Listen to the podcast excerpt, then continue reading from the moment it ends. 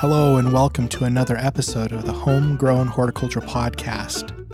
In today's episode, we will talk to Justin Weicker about five of his favorite trees. He actually had to narrow these down from 30, and so it'll be a good list. A little later on, we will talk to intern Annie Smith about cherry cream cheese pastry. Sweet cherries and tart cherries are both ripening as we speak, and it's good to be able to use things from your garden or local produce. And these desserts always taste best when you have fresh produce to bake them. We will also talk to Kathy Merrill, a former USU Extension Family and Consumer Science faculty member, about grill safety. How not to get botulism and other diseases when you are barbecuing for the 4th of July holiday. And finally, for the question of the week, we will talk about iron chlorosis, or in other words, why is my maple yellow? Let's just go ahead and get into it. What? Why do you like honey locust? Well, they are a really good growing tree. Uh, you know, they've got a, a pretty decent growth rate. Um, they're generally healthy. There's there's only you know just a couple of pests that really bother them, but as far as great use in a landscape goes, it's very easy fall cleanup because all those little leaves fall off and they, they just go away. And it's it can be a very big tree, um, and it does very well in the clay and in the dry conditions. Very versatile, handles pollution well, and it's just a great all around tree. So, what about seeds? Okay, with the older varieties, the seed pods were a problem, but um, the seed pods now either don't mature or there just aren't as many. And so, on the cultivars of honey locusts, have you noticed any size differences? The Shademaster honey locust is probably one of the biggest ones. Um, but there's one I can't remember the name of the cultivar, but it's kind of uh, got a yellowish tint to it sunburst. Yes, sunburst. That's right, and it's it's a little bit smaller. Uh, uh, you go to the nursery, and the tag will say twenty to thirty feet or thirty to forty feet. They very well could be, and I I like that you point that out because when you see the size of a plant, it, plants just don't magically stop growing unless they're dead, and so when it says you know on a tree 30 to 40 feet that's usually a 10 to 20 year estimate right so, next on your list is ginkgo. Ah, yes, a very unique tree that's not used very much in the Salt Lake Valley. The history of it, um, they were all thought to be extinct, and then they found a monastery in China that had a bunch of them growing around it, and they managed to clone them from that. The female trees, what are some reasons you may not want that one? So the fruit smells like rotting flesh. One of my teachers, when I was taking horticulture classes at Utah State, when we were doing the uh, President's Walk at the University of Utah, he picked up one of the fruits off the ground and took a nibble and said it tasted just like it smells. so well, I wonder if he knew not to. You're supposed to eat the nut inside, not the flesh. I don't know. So next on your list is big tooth maple. This is one of my favorite maples. Uh, it is native to Utah, um, Utah and surrounding states. So it's already acclimatized to our soil, our environment. So it can handle cold, cold winters. It can handle drought. It can handle the heat of the summer and it's not you know not an extremely large tree. It's big enough to to put in a residential yard. It's also the tree this this is the really great part about it it's the tree that gives us that fantastic orange to red fall color. In the canyons and on yeah. the hillsides. Next on your list bur oak. Yes. This is one of the larger oak trees. Um, however if if I planted one in my yard any time in the next year or so, it would be my great grandkids that would see it when it got big. Um, they're not real fast. They are very fascinating looking trees. They kind of a kind of a freestyle growth pattern, very kind of an oval canopy shape, but the bark um, is black and has very deep grooves in it. Um, can be, you know, very interesting tree to look at even when there's no leaves on it. And the leaves can get really big too. Uh, the only one the one thing some people may consider to be a downside is the uh, uh billiard ball size acorns that the tree throws at you when you're mowing the lawn underneath it or something like that, you know. But those aren't produced every year. At least I haven't noticed them every year on the tree one thing we should mention that we didn't talk about earlier was that there are sometimes hybrids of the bur oak available, like the bur English oak or like the bur Gamble oak, and you can order these online. But one thing that you oftentimes get out of that hybrid is increased vigor. So it's not like it's going to be a speed demon, but that tree, instead of growing a foot a year, will grow 18 inches, even sometimes two feet a year, and you'll have a lot more tree sooner, and so it, you'll enjoy it as along with the grandkids. Right. When you're talking about a tree that can live four or five hundred years in the wild, you know, a foot to eighteen inches a year is very reasonable for a tree with that longevity. Right. One one really good advantage to these the, the bur oaks is they are very strong wooded tree, so they can handle the high wind and, and harsh environment that we have here in the in the in the valley. They are actually found native to the prairie states. They can grow as a single specimen tree just out in the middle of nowhere, um, or together in groups, and um, they can handle all of those harsh environmental obstacles Aren't they in the Midwest? Aren't they actually native to alkaline soil? The, yes. So they they handle the lime in our soil much better than many other trees. That is correct. Next on your list is bald cypress. And for me, this one was kind of a sleeper. So, would you describe the bald cypress?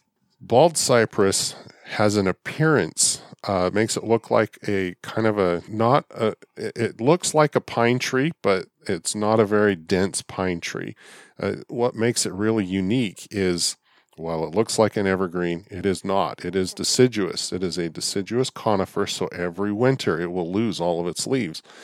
But they turn a very nice kind of a bronze color in the fall. And these trees can live to be around two, maybe 3,000 years old. So they're a very long lived tree. Uh, they get to be a pretty decent size, around 50, 60 feet, not a real wide canopy, but uh, you know they they can get up there. How fast have you witnessed them growing? How many inches or feet per year? When they are young, I've seen them put on two feet a year. Uh, really quick for a conifer then. Of course, you say when they're young for a tree that can grow to be 3,000 years old, young is like 500 yeah. years still. Well, in the landscape, 50 years for a tree oftentimes is ancient. When when they are babies, I guess we should say, that uh, easily two feet a year. So after five or six years, you'll have a, a decent sized tree. Could you contrast the bald cypress with Dawn redwood? Dawn Redwood to me looks very similar, but mm-hmm. have you noticed differences in the two trees? Yes. Um, it, they do look almost identical. Uh, they, well, the, most of us, they would look identical. But if you look at the branch structure, the Dawn Redwoods, the branches are, are appear to be reaching up so they they have kind of an upward angle to them where the bald cypress will go straight out and maybe angled down just a little bit and the Dawn Redwood is another tree native to China that we thought was extinct. And it's become very, not really very common, but very available. And that might be one we could talk about another time. But the bald cypress, you know, I have lived in the southeast and seen it in the swamps, to where it, you know, the the allig, you know, the alligators and stuff like that, the stereotypical look. But eh, how does it do in our soil? It does reasonably well. You mentioned you've seen it in the swamps. It actually prefers a place with lots of water. So if you've got a low spot in the yard, it might be a great tree for that spot. It will handle drier conditions, but the drier conditions will slow it down. Uh, still a great tree for the valley, does well in poor drained soil. I I actually uh, looked up all that information. It tolerates moderate amount of salt, does really well in poor draining soil, um, can handle most conditions that we have here in the valley. Well, those are the five trees. And as always, Justin, we greatly appreciate your time. Have a great week.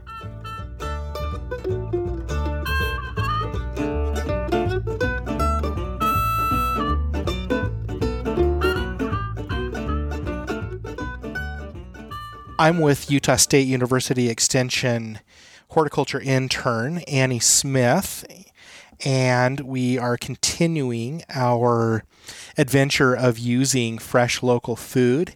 So, Annie, how are you doing? I'm doing so good. Awesome. I'm glad you're here again. It's great to be back. and what did you cook this time?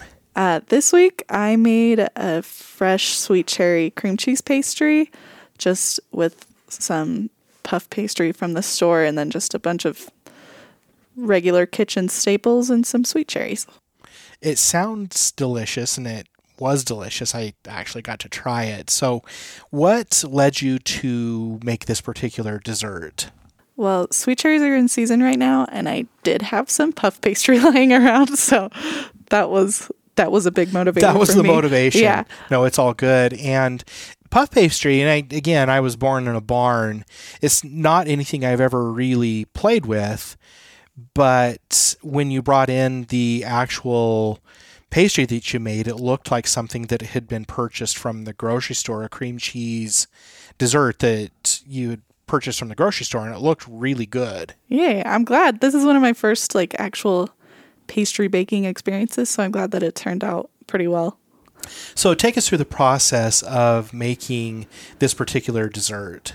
It was super easy actually. So, I just there's three components. There's the actual pastry part and then the well, there's only two, pastry and filling. The filling was cream cheese with some sugar, flour, almond extract. Really simple, easy to make. And then the cherries I didn't have to do anything with. I just pitted and chopped them and then put them on top and they were sweet enough that I didn't have to I didn't have to add anything. And then just um, I braided the puff pastry over the top of that just to make it look pretty. And then I baked it for let me check. It was only like 20 minutes. Baked it for 20 minutes at 400 and so it looked great. What do you suspect your total prep time was? I don't have a cherry pitter, so it was pretty long. But uh, excluding that, it was probably maybe 20 minutes because I didn't have to. It just didn't take that long. So 20 minutes or so of prep time and 20 minutes baking time. Maybe a little more done. baking, depending on how golden brown you want it to be. So But did you have to chill the dessert when you were done or just let it cool to room temperature or what? I just let it cool at room temperature for a while, and then I actually made two separate batches of this. And the first batch I ate pretty quickly, but I kept it in the refrigerator, and it it reheated really well. I thought and tasted just as good. No, I actually reheated some of the you had refrigerated here and I just microwaved it I think for just 30 seconds or something and it tasted great. So this particular dessert to me, I'm not a huge fan of really desserts with tons of fruit in them. And even though this one had cherries in it, when I ate it, I was not overwhelmed by the number of cherries in there. And I, I really liked that about this particular recipe. Mm-hmm. That's one thing that I I'm not usually a fruit filling person either, but I think that I liked this more because I didn't have to do anything to the cherries. Like they tasted more like the actual fruit than like an artificial Than filling. something being candied. yeah. And so I like that a lot.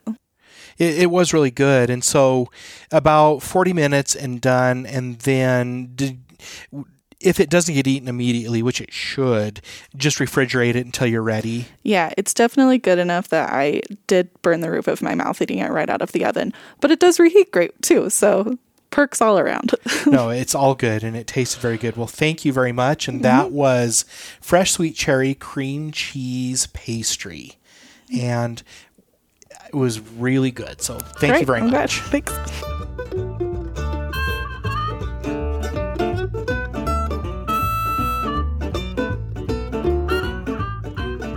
Today, we're going to be talking about how to handle meat safely, grill safety, and also a fabulous, easy uh, teriyaki recipe that works well with chicken and I would assume other meats too. I like chicken best, but yes, it'll work with anything. Very good. So, Kathy, we've been talking for a week or two about what to maybe talk about on this podcast. And some obvious things came out. And the first one was how to actually get your meat from the store to your house safely. And there was a little bit more involved than I imagined. Yes, one of the things that you have to watch out for when you get your meat, you want to make sure you don't have any ripped packages. Uh, you want to make sure that your meat is cold to the touch when you pick it up. And the really thing, the really big thing that you have to be careful of is not putting your meat in such a fashion that it's going to drip on you know the raw meat juice is going to drip on things that are ready to eat. You don't want to put those together. You want to make sure the cashier puts them in separate bags. Uh, you want to make sure that you know you you just keep it separate so that you don't cause problems. Traditionally, we we've been told that we have two hours to get that cold produce or the meat home and get it refrigerated. But I found out something today that I didn't know. So in the summer, what's the rule for getting this refrigerated meat home? Really, you've only got about an hour because it's so hot outside you've got to uh, it's really a good idea to take ice with you and uh, some sort of ice pack with you to put on your meat so that you can get it home and keep it cold so that you avoid bacteria growth yeah, looking at the information, it even said that if you have a long way to go or a lot of shopping to do, get your meat last so that it goes to the cashier, gets bagged immediately, and then get it, if you need to, into your cooler and get it home as quickly as possible. So once you get it home, what are the safety handling tips that you have until you're ready to grill? Well, the Obviously, you get it into the refrigerator as quick as you can. Meats shouldn't be stored on the upper part of the refrigerator. They should be down at the bottom on some sort of a tray to make sure that you don't get juices into anything else. Uh, you know, meat juice in grapes is just really not a good idea. So, I mean, one thing I thought of that we didn't really discuss, but if you have frozen meat already, what is the best way to thaw it out? Oh, thaw it in the refrigerator. If you uh, are short on time, you can go ahead and thaw it in the microwave. But I've found it sometimes it almost cooks a little bit of those. Yeah, no matter how like good the microwave is, whether it's a fifty dollar or two hundred dollar microwave, I've never found one that doesn't leave the middle frozen and the outside cooked. Yes, and and so I don't. I, if you have frozen meat, the best way to do it is to put it in the refrigerator uh, on a tray, of course, and let it thaw. Now, sometimes if you've got a big chunk of meat, it's going to take a couple of days. So just you know, go ahead and plan for that couple of days. Another way of quick thawing it would be to put it in cool water in the sink, but you change that cool water out every 20 minutes. I've actually done that, and it's amazing how fast that meat thaws out because of the heat exchange going from that frozen state into the water that raises that temperature up. And that's a great way, for me at least, that I've tried that works well. Yes, it, uh, that's what I do too, and it, that works really well. So now that we've got the meat in the refrigerator, we've got to make sure that our grill, whether it's a gas grill or a charcoal grill, is clean. And what are some tips you have for making sure that you have a safe area to cook? Well, you have to make sure that you've got the area around the grill. Uh, obviously, you want to keep things, you know, fire safety, you have to be careful of. But uh, as far as food safety, you want to make sure that you've got things wiped off and you know use some detergent. You can sanitize it if you want but if you use those handy wipes that that you pull out you're going to have to also rinse it because you don't want the the chemical in there. Oh man those handy wipes are they're handy as the name implies but every time i use those they leave a film on my hands and i just i can't imagine trying to clean a surface that you're going to cook with those and uh, yeah, and so just soapy water and rinse. Soapy water and rinse, and that uh, you know use plenty of clean water, and you ought to be fine. That's great. Now, that has to be cleaned every time before you actually put the meat on the grill. And you had a handy tip that uh, you get the grill hot first because that will loosen up any remaining food on it. But to get oil on paper towels or on a towel and rub the grill down with that oiled paper towel or oiled rag. Yes, that's a that was a tip that I found on Serious Eats, um, but it, I also saw it on some of the other sites as well to try and oil that grill. the The idea was to get uh, it'll be easier to scrape off if you have that grate hot first. And uh, you could do that at the end of uh, of cooking, and so it'd be ready to go. But it does kind of season the grill a little bit like a cast iron pot would be seasoned if the baked in stuff is left on to protect it a little bit from getting rusty and and you do want to cover your grill so that it doesn't get rust and dirt into it. Uh, one of the other things that you've really got to make sure to do though is get the ashes out every time. Yeah, and as we discussed this earlier, the ashes you could have old food in there that you don't see that as it continues to now burn creates off flavors and it could create an unsafe environment but even those ashes that are left in there could actually make your food taste bad. Oh yes it could make your food taste bad. It'll give you areas of um, uh, you know just aromas that you don't want to have and uh, but it also evidently if it gets a little bit of moisture into it you could ha- end up having a lump of cement in the bottom of your grill and that's just not going to help anything. No. And i've actually watched youtube videos. There's a primitive technology channel where the gentleman that is on there made cement from wood ashes and that's what charcoal is made from. So it, it is a real possibility that that could happen because of everything that goes on in there. Now, as you're cooking your meat, one of the difficult things for me is to know when things are properly done. I am either undercooked or it comes off as beef jerky. And so, what are some of your tips for making sure that the meat is cooked correctly? Well, actually, the best and easiest way is to get a meat thermometer. And so you can check your meat thermometer because even a, a hamburger, the meat will look brown, but it might not actually be up to that 160 that you need to be safe uh, to avoid E. coli and stuff. So, uh, ground mixtures uh, have to be up to 160 on a meat thermometer, and uh, chicken has to be up to 165. And then the whole cuts of meat, like steak or pork, ham, lamb, veal, you know, where it's a, an intact piece of meat, they only need to be up to 145. Now, on those pieces of meat, you also have to, when you take it off the grill to to try and decide, you know, put the thermometer in, uh, you have to let it rest for three minutes so that the temperature will be actually what it is because the temperature will continue to rise even after you've taken it off the grill for a, a little bit. Wow, that's interesting. I've I've actually used the Three Stooges method of trying to check the temperature of the meat and not taking the meat off the grill, and you're burning your thermometer up. The meat you can't ever get, and I I never thought you know maybe you should take the meat off the grill first, but that's a great tip because I you know I I'm not a classically trained French chef that can tell if the stuff is cooked correctly by just touch. And that's really a risky way to do it anyway. That is. That is a very risky way. As a matter of fact, uh, there's an autobiography by Jacques Pepin, who is who brought French cooking to America, and he talks about his classical training, and also about the fact that uh, the tips of his fingers didn't have any feeling left in them. you know, I remember one from Anthony Bourdain, who unfortunately just passed, about him grabbing a pot in the first kitchen he worked in and moving it across the kitchen, not knowing it was hot, but he didn't want to drop it. So he just took the burns.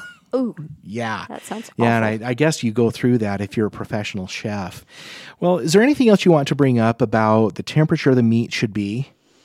Um, no, you just have to make sure that you've got it, you know, in a food safe area. Now, as a bonus, you have a fabulous but very easy teriyaki recipe that doesn't actually have a lot of ingredients. No, it's very simple to make, and uh, you know you can make it ahead. Now, one thing on the marinades, you do have to be careful if you're marinating something that you do not cross contaminate with that juice when you're finished marinating, which should be done in the refrigerator. Uh, you throw out the the marinade. You can cook with it, but you cannot use that marinade for you know putting it over the meat after you've grilled it. You've got to get rid of that because you've got the raw meat juice in it now. I can't imagine the amount of botulism if you've been doing chicken or other foodborne diseases or pathogens that would be in there if you've soaked it in that raw meat.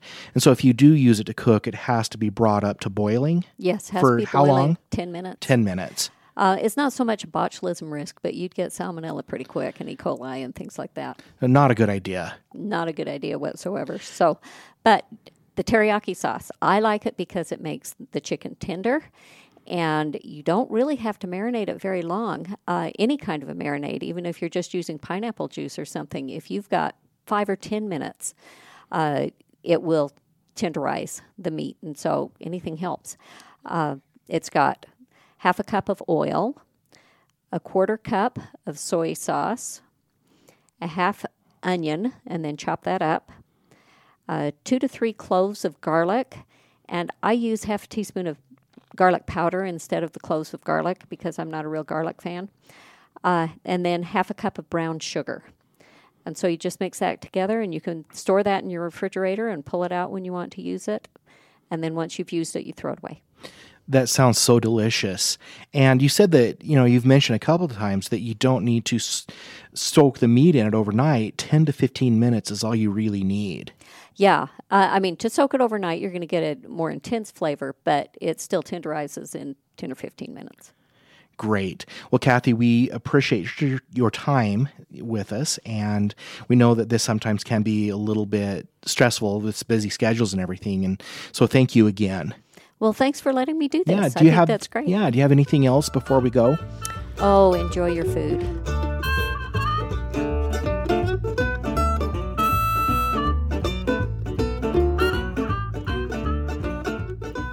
During the summer, I like to take a lot of walks and sometimes go for drives. And I've noticed many trees in my neighborhood, in neighborhoods around Utah County and around the state, that have trees, particularly maples, but others too, turning yellow.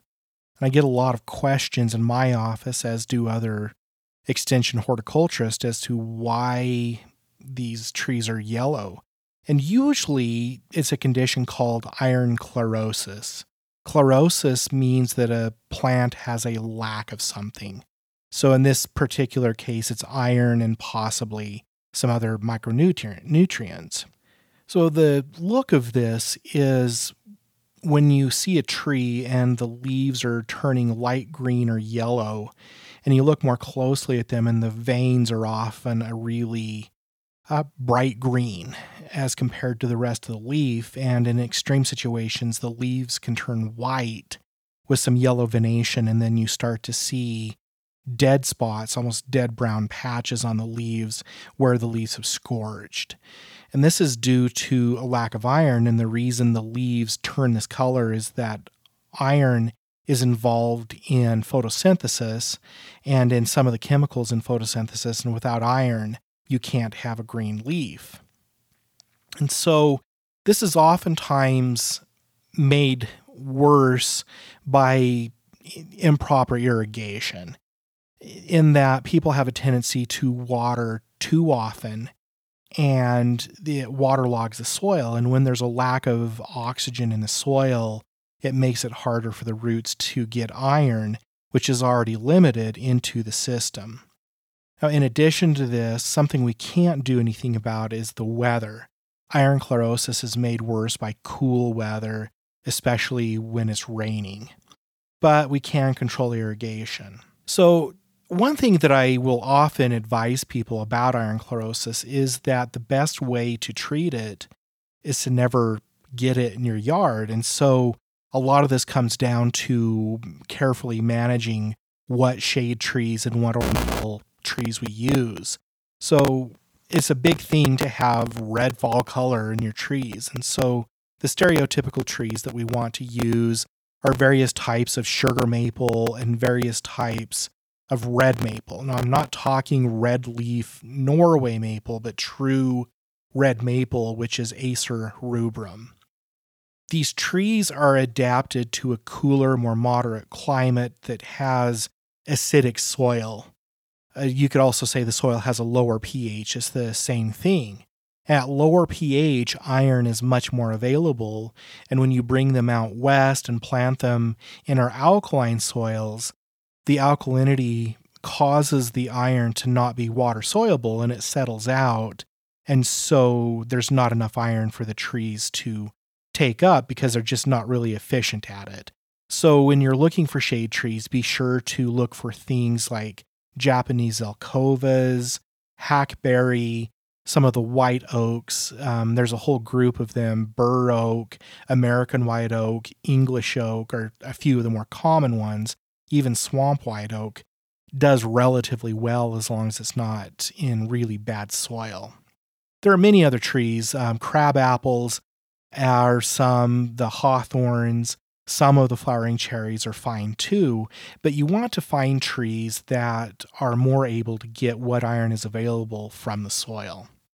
Now, if you already have trees or you're just set on planting trees that may have problems, such as autumn blaze maple, or as I mentioned, the red maples or the sugar maples, then you will probably end up treating them annually with what's called chelated iron. Now, there's many forms of chelated iron, or they're referred to as iron chelates. And the one that you want contains a specific chemical that's abbreviated EDDHA. This particular form of iron chelate will stay water soluble in our alkaline soils for up to a year or maybe two years. You put it down in early spring for the best results before the tree leaves out, or if the tree is leafed out while it's still cool. The later you wait, generally, the harder it is to get the tree to take the iron up. But you'll plan on doing this every spring. Even with this, the tree may still get some iron chlorosis, and this is where you need to manage your irrigation carefully. If you can avoid it, give that tree a good amount of space that it doesn't have lawn around it, so no grass, and you want just open ground or bark mulch or something, don't be putting petunias or things under the base either. Just bark mulch or open ground. And when you water that tree as it gets established, it will be perfectly happy being watered about every 10 days or so, about a foot to 18 inches deep. And then you let it totally dry out and then water it again. Now, I'm not going to. I'm not going to mention a gallons per hour or something like that all soils are different. But the critical thing is, is if you can, is to drive that water about a foot to 18 inches deep. There are many other iron products out there, and they vary in their effectiveness if they're applied to the soil. So if you're using like an iron sulfate, those are generally less effective. Sometimes people will use sulfur, like a elemental sulfur in granular form and apply that to their grass. That's fine it will be slow acting and it can help temporarily free up some iron because as the, as the sulfur goes into solution, it forms sulfuric acid, which makes the iron available, but is quickly buffered out by our alkaline soil. But it can help in certain situations. But I think the take home here is, is if you have the opportunity to plant shade trees and you want that red fall color, you might look at a tree called Pacific Sunset Maple, another one called Norwegian Sunset or Japanese Zelkova. For smaller trees that have really good red fall color, Washington Hawthorn, and also some of the serviceberry trees. So Amelanchier or depending on how technical you want to get. So, planting adapted trees is the best thing to do and carefully managing irrigation. But this is why trees are going yellow, and this is how you would deal with it.